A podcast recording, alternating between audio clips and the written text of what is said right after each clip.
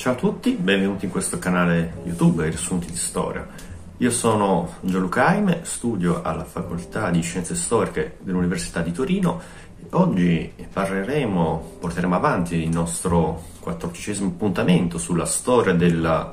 democrazia americana. Oggi arriveremo agli anni 2000, agli anni della presidenza di George W. Bush. A fronte di questa chiacchierata useremo questo libro di Giovanni Borgognone edito da Feltrinelli, Storia degli Stati Uniti.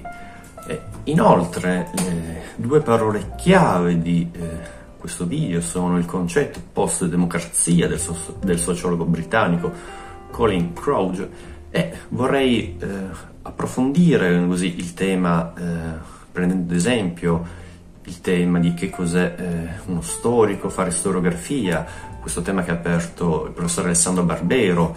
in eh, una delle sue lezioni al Festival della Mente di Sarzana. Se non erro il video è quello appunto dedicato a eh, Mark Bloch su che cos'è uno storico. Vado a memoria, potrei sbagliare, nel dubbio vi invito a eh, vederli tutti quanti che male non fanno, in descrizione metterò il link delle lezioni di Alessandro Barbero al Festival della Mente. Nella fattispecie in... Um,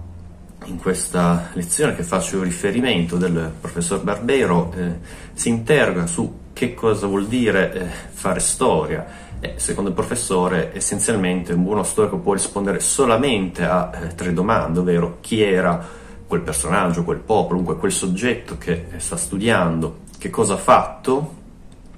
e se è bravo eh, si può descrivere anche le cause che ha eh, portato a questa azione, a questo evento e volendo eh, qui diventa più difficile forse spiegare gli effetti futuri, ma già siamo nel difficile. Secondo appunto il professor Alessandro Barbero, un buono storico può fare eh, questo e quindi prendendo questa eh, premessa vedremo riguardo al tema dell'11 eh, settembre, vedremo il, tre, il, tema delle eh, previsioni eh, storiche, come sono state di fatto quasi sempre smentite dalla storia. Vedremo in questo caso un caso eh, specifico. Eh, un esempio, se vogliamo, è quello di eh, Marx, profondo comunque sociologo, economico, anche storico dal punto di vista realistico, ma quando Marx propriamente fa il filosofo ha preso sempre delle grandi cantonate, previsioni storiche, come ad esempio che la rivoluzione proletaria dovesse scoppiare in Germania. Ovviamente non parleremo di questo, parleremo, il tema ovviamente che toccheremo sarà anche l'11 eh, settembre, quindi vedremo come tutte le varie previsioni del, del mondo arabo non si sono realizzate.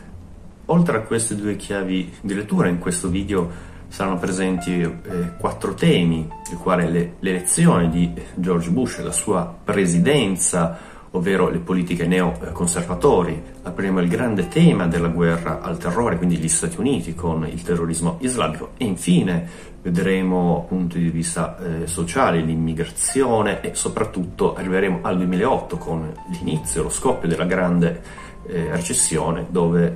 viene a eh, configurarsi con la chiusura della presidenza di Bush e inizierà poi il prossimo video con la presidenza di Obama, ma soprattutto con il tema della grande eh, crisi economica attuale.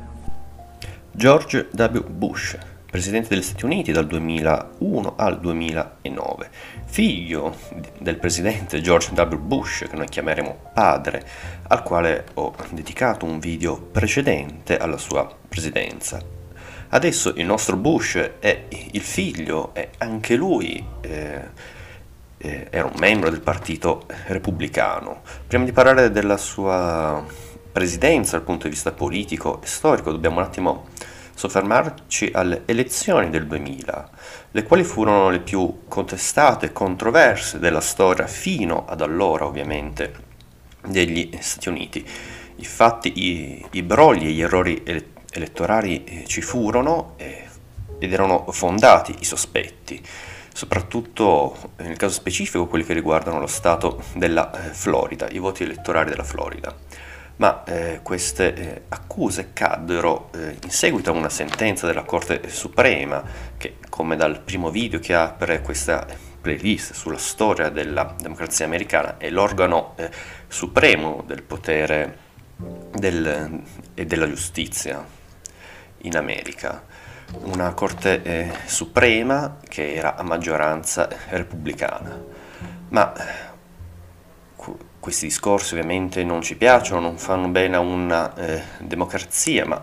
i, i brogli alle elezioni do, dal punto di vista realistico, politico, dobbiamo comunque inquadrarli in quelle dinamiche, in quei giochi che sono fuori dalla, ovviamente dalla legalità, dalla Costituzione di una democrazia degli stati, ma comunque rientrano sempre nei giochi eh, di potere, nei giochi politici, politici all'interno di una eh, democrazia. Quello che voglio dire è che ovviamente sono regole illegali, sono modi illegali di, di vincere, ma quello che si verificò non fu un colpo di Stato, questo ovviamente no, quindi in questa ragione possiamo far rientrare in quelle dinamiche, in quel gioco politico che sfociava oltre la legalità, ma pur sempre all'interno di una competizione, eh, di un mondo democratico, di un regime democratico, di fare politica. Ovviamente i brogli elettorali che sono stati fondati nel caso della Florida eh, non hanno determinato, non sono state l'unica eh, motivo della vittoria di Bush. Infatti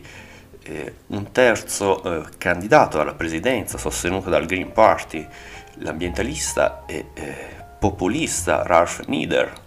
e qui vediamo un forte eh, senso mh, ambientalista e qui vediamo che ha raccolto alle elezioni 2000 e tutti i sentimenti del no global degli anni 90, il nostro video precedente su Bill Clinton per eh, rifarvi bene. E quindi vediamo che ha eroso quattro voti elettorali dello stato del New Hampshire e quindi anche questi hanno permesso al candidato democratico, che allora sembrava essere dover vincere a mani basse Al Gore, di perdere le eh, elezioni. E quindi abbiamo George Bush che diventa nel 2001 presidente degli Stati Uniti in un modo estremamente contestabile, possiamo anche dire che è uscito un po' dalla corretta via democratica. Chiave di lettura di eh, questo video è il concetto di post-democrazia. Questo concetto nacque nel 2003 con l'uscita di un saggio di un sociologo e politologo britannico Colin Croge. Appunto questo saggio si chiamava Post-democrazia. Che cos'è? Cosa vuol dire questo concetto? Sostanzialmente, per dire in estrema sintesi, la democrazia procedurale, quindi qua in riferimento a Kelsen, grande politologo e giurista austriaco, della eh, fine, del, del, da fine, fine, della seconda guerra mondiale, quindi post secondo conflitto mondiale, tutte quelle eh, procedure che fanno di una, uh, di, una, di una, democrazia, quindi la correttezza di alcune regole, bene, tutte queste eh, procedure, queste regole, questa democrazia procedurale viene eh, a mancare con il nuovo eh, millennio. Infatti se le elezioni negli, nelle democrazie contemporanee vengono sempre fatte, vengono sempre svolte in modo eh, corretto, si vede che i governi hanno sempre meno il potere eh, decisionale, quindi di conseguenza anche i partiti. E quindi questo eh, perché eh, la parola finale, le vere leve del potere le hanno appunto sempre di più queste eh, organizzazioni, queste oligarchie eh, internazionali finanziarie nella eh, fattispecie eh, chi sono queste, queste entità. Ovviamente eh, non parliamo eh,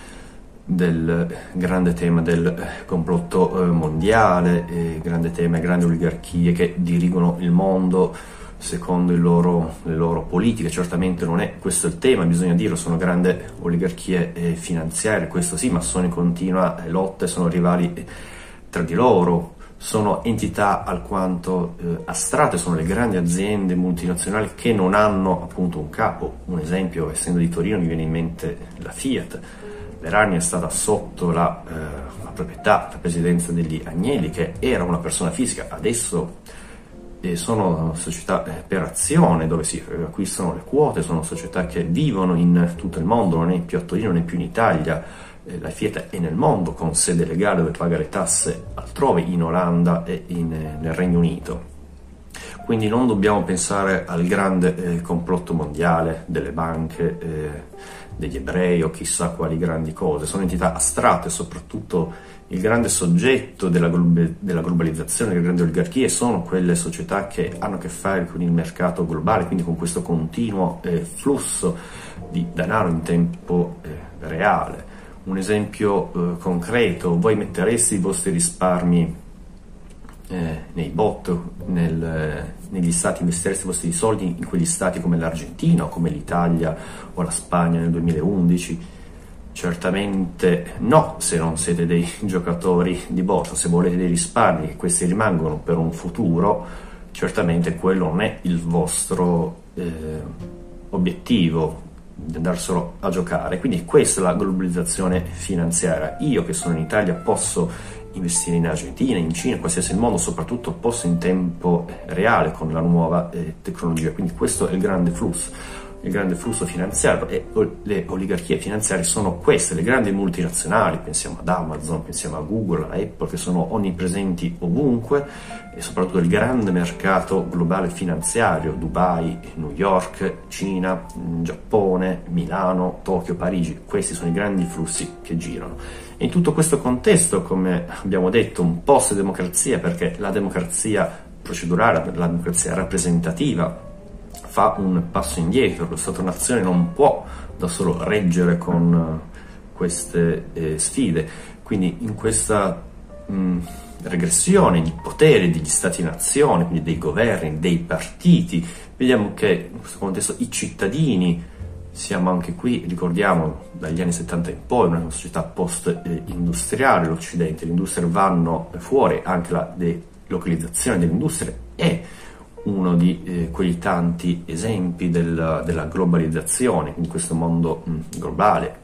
Appunto, un altro esempio, la Fiat, di questi esempi delle oligarchie finanziarie, si sposta, ha portato le sue industrie, i suoi centri di produzione ovunque nel mondo, non sono più presenti in un solo posto. Ma tornando a noi, in questa crisi di potere di Stati-nazione vediamo che i cittadini diventano sempre più passivi, addirittura apatici nei confronti della politica, siamo in un contesto post, chiamato anche post ideologico, le grandi ideologie del Novecento non esistono più, forse anche eh, per fortuna che dirigono, i cittadini si sono eh, chiusi nel loro eh, essere individuale, nel loro atomismo. Ebbene, in tutto ciò ovviamente la politica non è stata eh, a guardare. Se i governi hanno perso mai potere, i singoli stati cosa possono fare, cosa può l'Italia dire nei confronti ad esempio della grande recessione del 2008, può fare poco o nulla,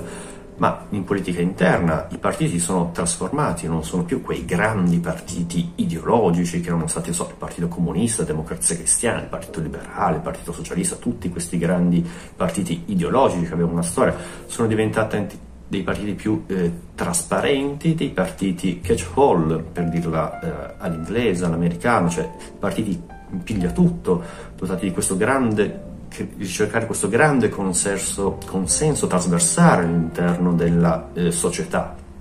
per unire appunto i diversi elettori che di volta in volta gli elettori sono sempre più eh, infedeli quindi ogni volta bisogna creare questo continuo eh,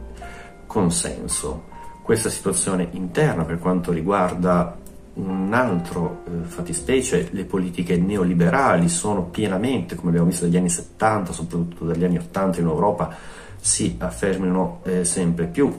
Quindi questo taglio continuo al welfare, questa spinta sempre più al mercato libero e quindi questa globalizzazione, questo mercato libero eh, globale.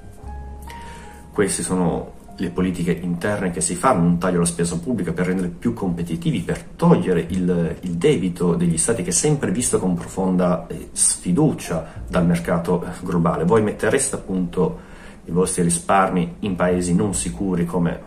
è stata l'Italia, speriamo non lo sia più nel 2011, oppure pensiamo ai casi dell'Argentina. No, mettereste proprio i vostri risparmi in paesi più sicuri, come ad esempio la Germania o altri ancora. Questi ovviamente sono esempi. Quindi post-democrazia vuol dire tutto questo, la democrazia rappresentativa, la democrazia degli stati che arreta, arre, batte in ritirata in confronto al grande potere di queste grandi oligarchie eh, finanziarie. È la crisi, se vogliamo, degli stati-nazione. Eh, e in tutto questo aumentano le disuguaglianze. il, il tema della globalizzazione, sia all'esterno del mondo ci sono pochi ricchi ma tanto ricchi, come ad esempio il signor Amazon è ricco, un uomo più ricco del mondo, ma dove sta Amazon è ovunque, lui dipende dove sia in questo momento col suo aereo, però è in tutto il mondo. Ci sono grandi disuguaglianze, aumentano i poveri in tutto il mondo, grande disuguaglianza, non solo fra, se vogliamo, il primo e il terzo mondo, ma anche all'interno degli stati più, eh, delle nazioni più sviluppate appunto la crisi della eh, classe media che negli anni, degli anni 70 e degli anni 80 è iniziata oggi, la vediamo mh, sempre di più all'interno di singoli stati-nazione, si è venuto a spaccarsi quel compromesso social-democratico che era fiorito intorno agli anni 50 e 60 e quindi qui vi rimando al video eh, precedente. Un esempio concreto per non cedere alla tentazione della visione dell'ideologia eh, del complotto mondiale, quindi un esempio concreto di unione di queste oligarchie finanziarie, questi interessi sempre, ovviamente sempre più fortemente economici e l'intreccio tra il potere militare e il potere economico che venne a manifestarsi con la seconda guerra del Golfo, la guerra in Iraq. Infatti eh, vinse gli appalti eh, per gli oleodotti e per la logistica militare una società, la Halliburton, questa eh, società, dobbiamo un attimo fare una piccola storia di perché vinse alla vicepresidenza di George Bush eh, figlio, quindi dal 2001 al 2009 il vicepresidente era il signor Dick Cheney,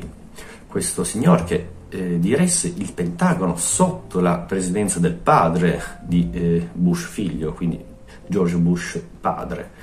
e eh, finita questa, eh, la presidenza del padre nel 1995 eh, fu nominato alla guida di questa stessa mh, società, la Hellingbort. E quindi qui eh, si vede bene come fu una vittoria eh, senza rivali, fu assegnata appunto a questa società che aveva doppi fili, era legata doppiamente con il governo federale, la presidenza, quindi un legame tra il potere militare e ovviamente dei grandi interessi economici perché andava a gestire oltre agli oleodotti la grande logistica di un esercito come quello americano. Quindi questo è un piccolo eh, esempio di, eh, di, questa democrazia, di questa post-democrazia, questi interessi eh, economici, di queste se vogliamo appunto oligarchie finanziarie. La politica di George W. Bush si configura come a tratti come un neoconservatorismo che ricalca la politica di Reagan degli anni 80. Come prima cosa vediamo che è sempre presente, forse viene ancora più accentuata, l'elemento della destra eh, cristiana, ovviamente una destra eh, cristiana protestante che già sotto Reagan era eh, emersa. In particolare Bush, il presidente Bush, eh, emerge, si dipinge come un uomo di fede, un uomo profondamente morale, che ha saputo, grazie appunto alla sua fede e alla sua forza morale, a sconfiggere i suoi problemi passati con, mm, con l'alcol. Ma eh, non solo questo, possiamo parlare eh, di avvicinanza con Reagan. Se da una parte la destra cristiana è un elemento sempre più eh, persistente, e poi soprattutto quando parleremo alla guerra al terrore, alla guerra del terrorismo islamico, questo emergerà ancora di più. Ma per parlare di politiche neoliberiste eh, continua eh, la, tra, la, politica, la tradizione di Reagan e quindi con un taglio, mh, mm, eh, un taglio alle tasse dei ricchi e sempre di più però il peso grava sulla classe media, quindi vediamo che già da Reagan a Clinton la classe media è sempre più eh, assottigliata, si assottiglia sempre di più. Inoltre il taglio al welfare, in particolare a a quei servizi per le fasce più eh, sociali e più deboli. Queste però vengono dirottate, eh, i bisogni eh, delle fasce sociali più deboli vengono dirottati ad enti eh, religiosi e privati, quindi qui ritorniamo al tema della destra eh, cristiana, in quello che è stato coniato come un conservatorismo caritatevole. Inoltre un altro elemento neoliberista della lunga scia di Reagan e questo ci avvicina anche poi a quelle che sono le politiche di Trump, ci avviciniamo al punto finale di questa lunga eh, chiacchierata è il tema dell'isolazionismo. In questi anni, in questi anni della presidenza, si verifica sempre di più una rottura di questo storico legame che dal secondo eh, dopoguerra, se vogliamo proprio dalla seconda guerra mondiale, aveva unito le sorti degli mm, Stati Uniti e dell'Europa. Abbiamo visto già con Nixon questo è venuto a, a formarsi. Poi il neoliberismo si è imposto negli anni Ottanta in Europa con Reagan e la Thatcher. Ma eh, gli anni anche della presidenza di Bush, Bush figlio, sono anche gli anni in cui in Europa viene a delinearsi con l'unificazione monetaria, comunque emerge un'Unione Europea in senso se vogliamo più eh, fisico. E quindi questo ha creato un senso di timore, una, appunto l'euro, una moneta che può essere competitiva con il dollaro. E quindi vediamo in questi anni, ovviamente si parla sul lungo eh, percorso, inizia una lenta, comunque progressiva rottura dei rapporti fra gli Stati Uniti e eh, l'Europa e gli Stati Uniti si sono sempre più rivolti a se stessi, non a una politica, se vogliamo, comune atlantica, una politica della Nato. In ogni caso una politica di isolazionismo degli Stati Uniti si verifica anche con l'opposizione una, eh, ai temi di una cooperazione per il riscaldamento globale, temi che adesso nel 2021 sono stati eh, ribaltati, ma siamo appunto negli anni 2000, all'inizio vediamo che eh, appunto gli Stati Uniti si oppongono a eh, questo tema perché mm, come dire, non fa gli interessi della propria eh, nazione. Inoltre si oppongono anche al eh, Tribunale internazionale, in particolare eh, nei temi di genocidio e di violazione dei diritti, sempre per, per temi che vanno contro la loro politica eh, egemonica, quindi vediamo che l'isolazionismo degli Stati Uniti di Bush porta spinte di questo tipo. E soprattutto tema centrale, eh, mi rivolgo qui ci riallacciamo al tema che abbiamo aperto quando abbiamo parlato della presidenza di, del padre, Bush padre, abbiamo parlato di questo mondo post bipolare, abbiamo parlato di Sam Huntington, di scontro delle civiltà e abbiamo detto che il vero nemico come adesso andremo a vedere in seguito, non è tanto la civiltà islamica che non è unica, non è compatta, sono tante, ma il vero nemico, il vero antagonista di oggi è mm, la Cina. E infatti vediamo che eh, con gli anni 2000 inizia a crearsi una tensione sempre più costante che poi arriverà fino ai nostri giorni con il grande eh, grande dragone eh, dell'Oriente, che è la Cina, questa grande superpotenza che ormai nel 2000 eh, ha, è, è, emersa e gli Stati Uniti la guardano sempre più con eh, diffidenza e possiamo anche aggiungere adesso con una reciproca eh, tensione. Prima di iniziare a parlare della guerra al terrore che gli Stati Uniti, con la presidenza di Bush, hanno intrapreso contro il terrorismo islamico, vi invito a guardare la playlist di questo canale YouTube di Astro, Astro Victor, nella quale troverete delle confutazioni dal punto di vista eh, scientifico eh, fatte ai temi del complottismo nel caso degli attentati dell'11 eh, settembre. Quindi vi invito a vederlo, vedere queste confutazioni fatte in modo scientifico, che io non ho le competenze per, per farlo. Dal punto qui potremmo solamente dire, vedere, analizzare appunto come le teorie del complottismo possiamo inser- inserirla all'interno della profonda sfiducia che i cittadini eh, vivono nelle, nelle società, nelle democrazie da noi contemporanee, quindi sono un sintomo di questa sfiducia, di questa sfiducia da chi li eh, governa, una sfiducia anche un, forse una presa di coscienza del fatto che le continue eh,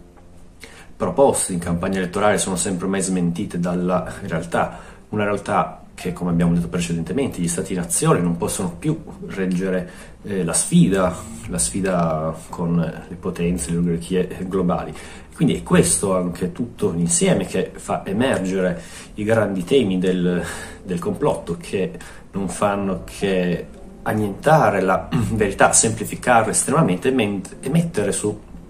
una via estremamente eh, facile i vari, vari tasselli di piccole addirittura alcune delle volte quasi fittizie, che non hanno nulla a che fare con la verità oggettiva. Quindi ancora una volta vi invito a ovviamente a guardare tutto quanto il, il canale di Astro, Astro Victor, ma soprattutto questa playlist che troverete, troverete anche in descrizione nella quale si confuta con un metodo eh, scientifico e oggettivo queste teorie del complotto. All'inizio di questo video abbiamo, abbiamo iniziato dicendo eh, uno dei punti chiave di questo tema è che cosa vuol dire fare eh, lo storico, qual è il messaggio, il fine della storia. E abbiamo visto come il professor Alessandro Barbero dia che sostanzialmente un buono storico possa rispondere solamente a tre domande se fortunato. Chi era il soggetto che eh, sta studiando, che cosa ha fatto realmente e se siamo fortunati possiamo dire le cause che ha portato ciò e gli effetti che sono eh, seguiti. Eh, ci, ci siamo lasciati dicendo che ogni previsione che si fa nella storia per il futuro è estremamente eh, rischiosa e la stessa storia più volte ha portato alla smentita di grandi previsioni. All'inizio ho citato l'esempio di eh, Marx, ma in questo tema dell'11 settembre, il tema della guerra al terrore, vorrei citare questa previsione che è stata messa in questo saggio di eh, Gilles Kepel, un famosissimo e importantissimo politologo del mondo arabo, un politologo francese. Con questo non, si, tu, non voglio togliere niente al grande eh, prestigio eh, culturale e accademico di questo autore, però questo mi sembra un esempio evidente di quanto le previsioni in storia siano appunto fallaci, possono incampare eh, in sonore eh, sconfitte. Infatti questo saggio che eh, uscì nel 2000 eh, fu eh, edito da Carrocci e fu pubblicato qui. È proprio curiosa, la storia è veramente curiosa, infatti è interessante studiare per quello. Eh, la storia è profondamente eh, severa. Questo saggio in Italia uscì l'11 settembre del 2001 e il tema centrale, da come si può anche vedere, eh, eh, nei capitoli è che ormai il mondo arabo eh, avesse terminato la sua fase del fondamentalismo islamico e quindi si, da questa data ormai prevedeva un futuro eh, pienamente integrato del mondo arabo nelle democrazie contemporanee. Infatti alcuni titoli, la conclusione è verso la democrazia musulmana, ancora dalla salvezza alla prosperità, la, la, la, la laicizzazione forzata degli islamisti turchi, qui noi adesso conosciamo Erdogan e il suo partito, un partito pan-islamico, forse pan, pan-islamico eh, eh, che vuole cercare di riportare quell'unione, quel punto di riferimento della religione musulmana nella Turchia, quindi rifarsi un po' a un pensiero mm, più eh, la gloria passata dell'impero ottomano, ma ancora un titolo è Osama Bin Laden fra terrorismo e grande show la guerra fallita contro l'Occidente. Bene, sono già la lettura di questi ultimi capitoli si capisce come questo sia il tema fondamentale, quale vedeva nel futuro un mondo arabo, e quindi qui riportiamo il tema di scontro delle civiltà di Samuel Huntington, quindi questa civiltà eh, araba che ovviamente questo autore, Keppel, va profondamente contrario a questa visione di civiltà l'una contro l'altra e quindi da, dal suo punto di vista vede come il mondo arabo sempre più indirizzato verso il modello economico e politico del, dell'Occidente. Ma come adesso vedremo, come abbiamo, lo sappiamo tutti, l'abbiamo visto, questo non è stato l'11 settembre, ma soprattutto per in Europa dal 2015 con gli attentati a Parigi, eh, lo Stato islamico eh, dell'ISIS e ancora oggi siamo nel 2021 con l'Afghanistan che è ritornata nelle mani di eh, Al-Qaeda, nelle mani dei se non di Al-Qaeda, scusate, nella mano dei talebani, comunque musulmani fondamentalisti. Il grande tema della presidenza di George Bush fu appunto l'11 settembre 2001 con l'attentato delle eh, torri eh, gemelle fu anche per questo tema, questo tema di guerra, di continuare la guerra, che si eh, specifica, si spiega meglio la sua rielezione. Nella fattispecie l'11 settembre 2001 si verificarono quattro eh, attentati eh, sul suolo americano. E furono appunto la mente che pianificò questo, fu Al-Qaeda, una organizzazione terroristica islamica e caso sottoline- sottolinearlo radicale, guidata da eh, Osama Bin Laden, un miliardario degli Emirati. Ma a parte questo, eh, la sede eh, logistica di riferimento di Al-Qaeda era eh, l'Afghanistan e quindi qui veramente arriviamo al nostro presente, al 2021, con possiamo dire la ritirata degli Stati Uniti o la fuga dall'Afghanistan e il ritorno dei, dei talebani, quindi di Al-Qaeda in Afghanistan. Ma questo ne parleremo in seguito, però è giusto lanciare delle dritte che, per capire meglio il nostro presente. Quello che si verificò con l'11 settembre fu un'autentica guerra al terrore. E fu cavalcata dal nuovo eh, presidente che aveva fatto a malapena un anno di eh, presidenza. Quindi questo permise appunto di eh, accendere i toni, dipingendolo appunto come una guerra al terrore, si instaurò per tutto il paese, il presidente Bush fu uno, un portatore di questo, del nuovo, una sorta di nuovo nazionalismo cristiano, ovviamente di un, cristiano, un cristianesimo protestante, fu questa guerra contro il terrorismo fu indicata, inneggiata come una nuova eh, crociata e quindi qui marchiamo ancora una volta il sentimento neoconservatore. Eh, In particolare nel 2001 iniziò con l'invasione dell'Afghanistan e questa avvenne senza il consenso dell'ONU, quindi diversamente che la prima guerra del Golfo fu una guerra eh, fatta nel nome della razionalità, nel nome del diritto, tutti i pensatori progressisti, come abbiamo specificato nel video precedente, pensarono al cambiamento eh, della storia, la prima volta nella storia una guerra fatta con il consenso di tutti quanti gli stati, una guerra fatta per il diritto e non per una volontà di potenza egemonica di uno Stato. Ebbene, questo sogno, questo sogno che se vogliamo nasce da Kant, dura soltanto dieci anni, dal 91 al 2001, perché appunto con l'invasione dell'Afghanistan gli Stati Uniti invasero questo paese senza il consenso delle eh, nazioni. In seguito, nel 2003, eh, ci fu un'invasione dell'Iraq, qui eh, questa guerra durò dal 2003 al 2011, invece come voi tutti sapete l'Afghanistan durò dal, 2021, dal 2001 al 2021, ma tornando in Iraq nel 2003 fu invaso l'Iraq e questa fu anche chiamata la seconda guerra del Golfo, infatti capo dello dittatore, capo del governo e tutto dell'Iraq era Saddam Hussein, lo stesso generale militare della precedente guerra, della prima guerra del Golfo. L'invasione dell'Iraq fu dovuta a diverse ragioni, prima tra tutte quelle geopolitiche, l'Iraq era ed è un punto fondamentale nella questione del Medio Oriente, inoltre questioni economiche come era stata la prima guerra del Golfo, regione economica, è una regione ricca di eh, petrolio. Ricordiamo eh,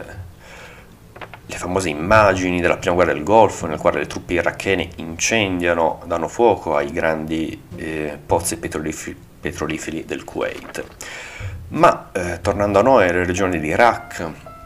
queste sono state ragioni geopolitiche e economiche la ragione ufficiale fu di eh, distruggere le eh, presunte armi di distruzione di massa che possedeva il dittatore eh, Saddam Hussein. Queste ovviamente furono mh, smentite, furono semplicemente un casus sbe- belli.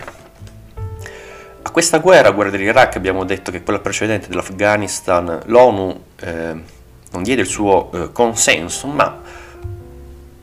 vedendo gli attentati l'opinione pubblica, soprattutto gli stati eh, occidentali, diedero il loro comunque consenso, differentemente con la guerra del, dell'Iraq, alla quale Francia e Germania, tra parentesi l'Unione Europea, eh,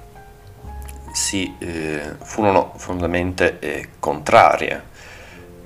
e anche la Chiesa cattolica fu contraria a questa invasione. Si creò un autentico vero movimento eh, pacifista,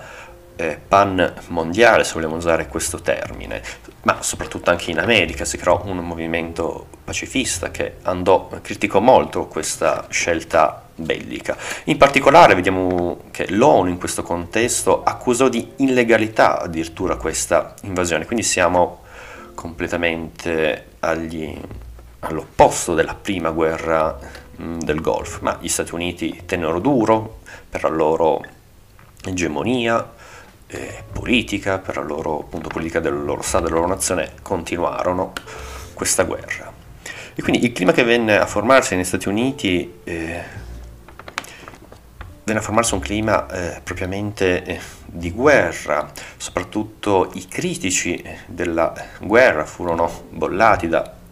dai media e da, soprattutto dal governo, dai media del governo come irrilevanti estremisti di eh, sinistra, si voleva creare appunto un nazionalismo cristiano unito in questa crociata contro il terrorismo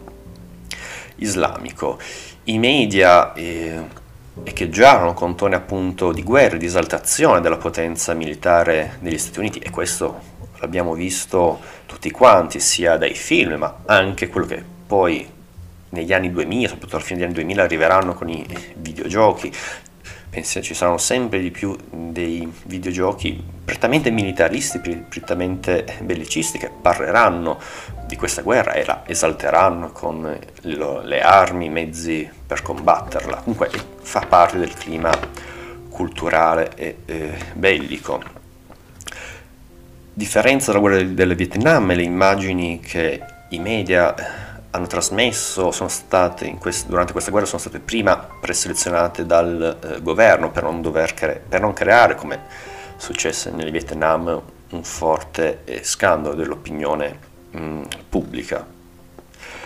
E quanto riguarda la politica interna, eh, furono agevolate le intercettazioni, anche le perquisizioni della polizia a tutti quei eh, sospettati. Parliamo appunto di una guerra al terrore, una guerra del terrorismo, quindi una guerra anche eh, interna e quindi vediamo gli Stati Uniti si mossero effettivamente eh, come uno stato di guerra e eh, adottarono delle politiche di eh, conseguenza. Quello che soprattutto bisogna sottolineare è che questa guerra fu vinta all'inizio, ma il grande problema fu la gestione del eh, dopoguerra, quindi il post eh, Saddam Hussein. Si tentò di importare la eh, democrazia e questo accentuò ancora di più quindi portare eh, il sistema a una democrazia rappresentativa con dei partiti, con delle elezioni, ma anche gli interessi